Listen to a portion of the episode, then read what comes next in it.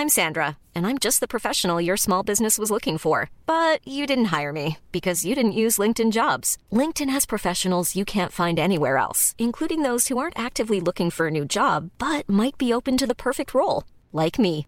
In a given month, over 70% of LinkedIn users don't visit other leading job sites. So if you're not looking on LinkedIn, you'll miss out on great candidates like Sandra. Start hiring professionals like a professional. Post your free job on linkedin.com/people today.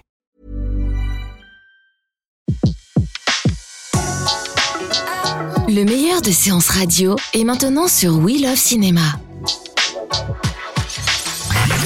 Le pavé dans la toile. César Monterol crève l'écran sur Séance Radio.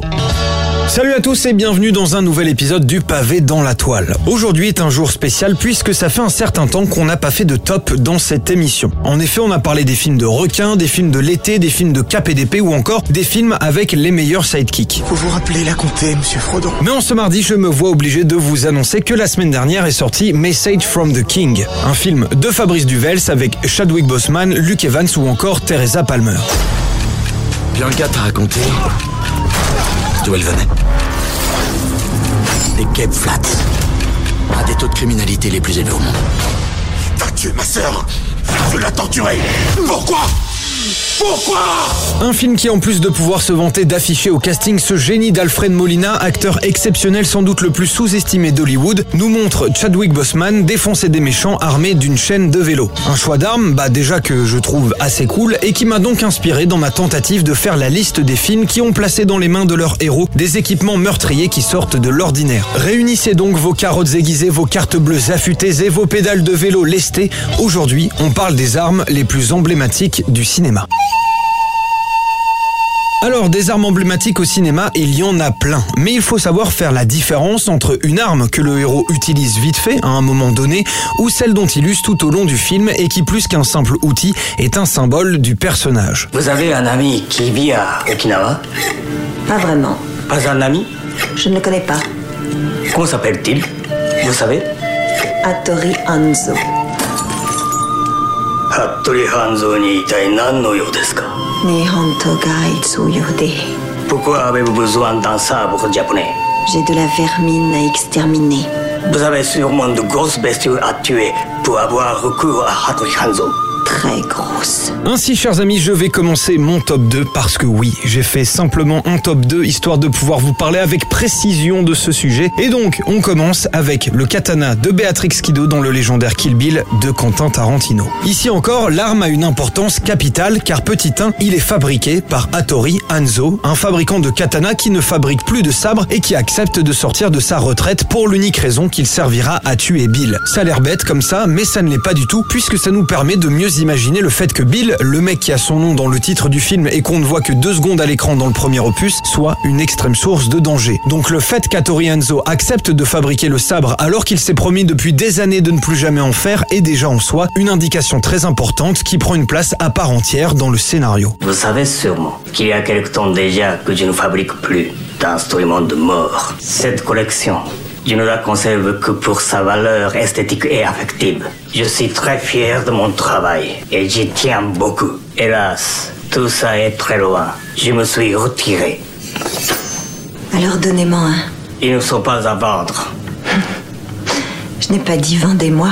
J'ai dit donnez-moi. Pourquoi? Pourquoi j'accepterai Parce que ma vermine a été formée à votre école. Et étant donné ce qu'elle est devenue, je dirais que vous avez une grande responsabilité. Petit 2, ce sabre va devenir l'arme la plus fidèle de Béatrix Kido tout au long du film, des deux films même. Tarantino savait qu'il fallait, sans bien sûr en faire trop, créer une relation entre l'arme et son propriétaire. Encore une fois, parce que ça apporte du corps au personnage. Nous montrer l'attachement qu'a Black Mamba à son arme et l'importance qu'elle porte à choisir cette dernière avec précaution n'est pas du tout un hasard. Ton instrument est très impressionnant. Où a-t-il été fabriqué À Okinawa, Et qui à Okinawa a forgé ce katana Hattori Hanzo. Tu dis n'importe quoi. On sait très bien que Tarantino n'est pas homme à gaspiller de la pellicule en nous montrant des trucs qui n'ont pas de sens ou qui sont dénués d'intérêt. S'il pense que c'est important que l'on voit que l'arme, sa confection et surtout l'intérêt que porte le personnage à cette dernière sont importantes, c'est simplement pour nous faire comprendre à nous, spectateurs, que son personnage est une professionnelle expérimentée qui sait très bien que pour atteindre l'objectif qu'elle s'est fixé, doit s'armer en conséquence. Rien que ça prouve la place prépondérante du sabre dans Kill Bill. Ils n'ont pas résisté au sabre d'Enzo. Elle a un sabre d'Enzo. Qu'il a forgé pour elle. Il n'avait pas fait le serment de ne plus jamais en forger. Apparemment, il ne l'a pas respecté. Ces putains de jams, on peut dire qu'ils sont rancuniers.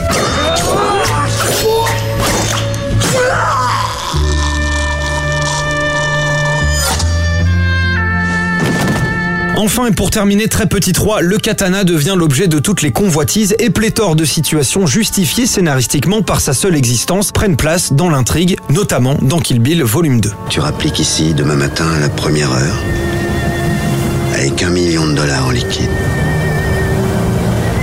Et je te remettrai le meilleur sabre qui ait jamais été forgé par un homme. Je disais, alors c'est ça, un Hattori Enzo. Ah oui, c'est ça. Bill m'a dit que tu en avais un, toi aussi. Oui, j'en ai eu un. En comparaison, tu penses quoi de celui-là? Si tu veux comparer un sabre de Enzo, compare-le plutôt à tous les autres sabres qui n'ont pas été fabriqués par Hattori Enzo. You can run on for a long time. Le numéro uno de mon top n'est autre que l'arme qu'utilise Anton Chigurh dans No Country for All Men des frères Cohen sorti en 2008. Salut, qu'est-ce qui se passe? Sortez du véhicule, s'il vous plaît, monsieur. C'est quoi ça? Je vous ai demandé de descendre. C'est pourquoi faire? S'il vous plaît. Veuillez ne pas bouger. Merci. Chigurh, dont l'extraordinaire, légendaire et incroyable interprétation faite par Javier Bardem restera, je l'espère, dans les annales, utilise un pistolet d'abattage. Un objet encore appelé aujourd'hui pistolet à projectile captif et qui, à l'origine, est destiné à assommer les gros animaux de boucherie avant l'égorgement. D'abord, je me vois obligé de remettre cela en perspective avec ce que je disais précédemment sur le rapport entre l'arme et son propriétaire dans l'optique de définir ce dernier. Outre l'aspect original du choix de cette arme précise, il faut je pense faire le parallèle entre son utilisation première, c'est-à-dire assommer le bétail, et celle qu'en fait Chigurh, c'est-à-dire tuer des gens. Du coup, l'arme ici vient donner une emphase toute particulière au personnage qui nous est montré comme un psychopathe sanguinaire, incapable de ressentir la moindre empathie puisqu'il tue des gens sans raison et qu'il prend plaisir à jouer à pile ou face la vie de parfaits innocents, comme si, justement, ils étaient du bétail. Annoncé. J'annonce Oui. Mais qu'est-ce qu'on parie? Annoncé. Je peux pas le faire à votre place. Ce serait pas juste. Mais j'ai rien parié, j'ai rien misé. Bien sûr que si. Vous avez passé toute votre vie à parier sans le savoir. Donc, en plus de faire un parallèle entre le fait qu'il use d'une arme destinée à tuer des animaux en batterie pour assassiner des personnes et donc de nous éclairer sur la vision cachigourde des gens qui l'entourent, ce pistolet d'abattage a une importance capitale dans le déroulé de l'enquête sur ces meurtres menés par le shérif Bell, interprété par Tommy Lee Jones. En effet, tout au long du film, ce dernier cherche à éclaircir le mystère de ces assassinats peu banals. Je vous ai d'ailleurs fait un petit montage de ces moments. Tu as fait ton enquête pour le cylindre de la serrure? Oui, monsieur. Il a été éjecté. D'accord. Et la balle Il n'y avait pas de balle. Pas de balle. Non, monsieur, pas de balle. Eh ben, je voudrais pas dire, mais cette histoire tient pas la route, Wendell. Non, monsieur. Tu dis que ce type a pris une balle en pleine tête et qu'elle est pas ressortie Oui, monsieur. Aujourd'hui, on tue plus les animaux de cette façon-là. On est outillé. On utilise des pistolets pneumatiques qui enfoncent une pointe dans le cerveau de la bête. Elle n'a pas conscience de ce qui lui arrive. Pourquoi est-ce que vous me dites ça, shérif? Je sais pas. Mon esprit vagabonde. Oui, chers amis, ici, l'arme que je trouve trop stylée et hyper flippante a une importance capitale pour le film et le choix de cette dernière n'a rien d'anecdotique. Voilà pourquoi, outre l'aspect original du pistolet d'abattage, il n'y avait pour moi pas de débat dans le fait de le placer à la première marche de mon top. No Country for All Men étant lui-même dans mon top 10 de mes films préférés. En réalité, en préparant mon top, je me suis rendu compte que je pourrais parler des heures en détail des armes emblématiques du cinéma. Du coup, à la volée, j'aimerais citer la batte de cricket et le lancer de vinyle dans Shaun of the Dead. Certains ont beaucoup de valeur parce qu'ils sont là. Oh, qu'est-ce que c'était?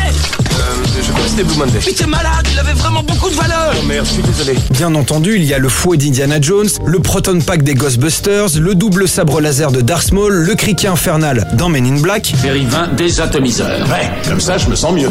Criquet infernal. Euh, euh, K, non.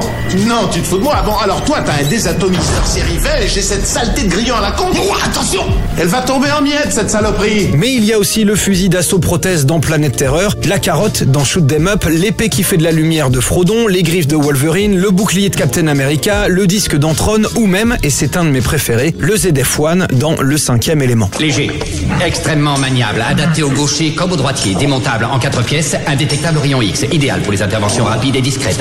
Un mot sur sa puissance de feu. Batterie au titane, magasin rotatif permettant de tirer 3000 coups d'une puissance de 3 à 300 et grâce au bouton replay, autre invention de Sorg, c'est encore plus facile. Un coup, un seul. Une pression sur replay et tous les coups suivants atteindront la même cible. Voilà chers amis, j'espère que vous avez désormais assez d'inspiration pour vous confectionner un arsenal complet. Cependant, n'oubliez jamais les mots d'Isaac Asimov qui disait que la violence est le dernier refuge de l'incompétence. Paix, calme et volupté sur vous. On se retrouve la semaine prochaine, même heure, même antenne.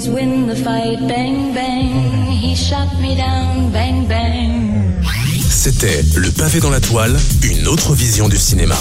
Sur Séance Radio, par BNP Paribas.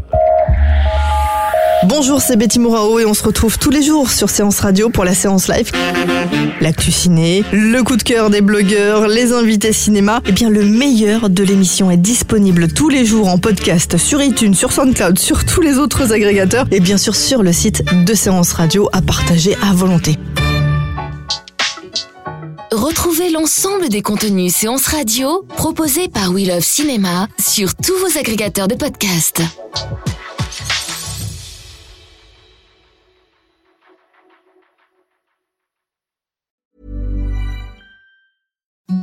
Imagine the softest sheets you've ever felt. Now imagine them getting even softer over time. That's what you'll feel with Bowl and Branch's organic cotton sheets. In a recent customer survey, 96% replied that Bowl and Branch sheets get softer with every wash. Start getting your best night's sleep in these sheets that get softer and softer for years to come. Try their sheets with a 30-night guarantee. Plus, get 15% off your first order at bowlandbranch.com. Code BUTTERY. Exclusions apply. See site for details.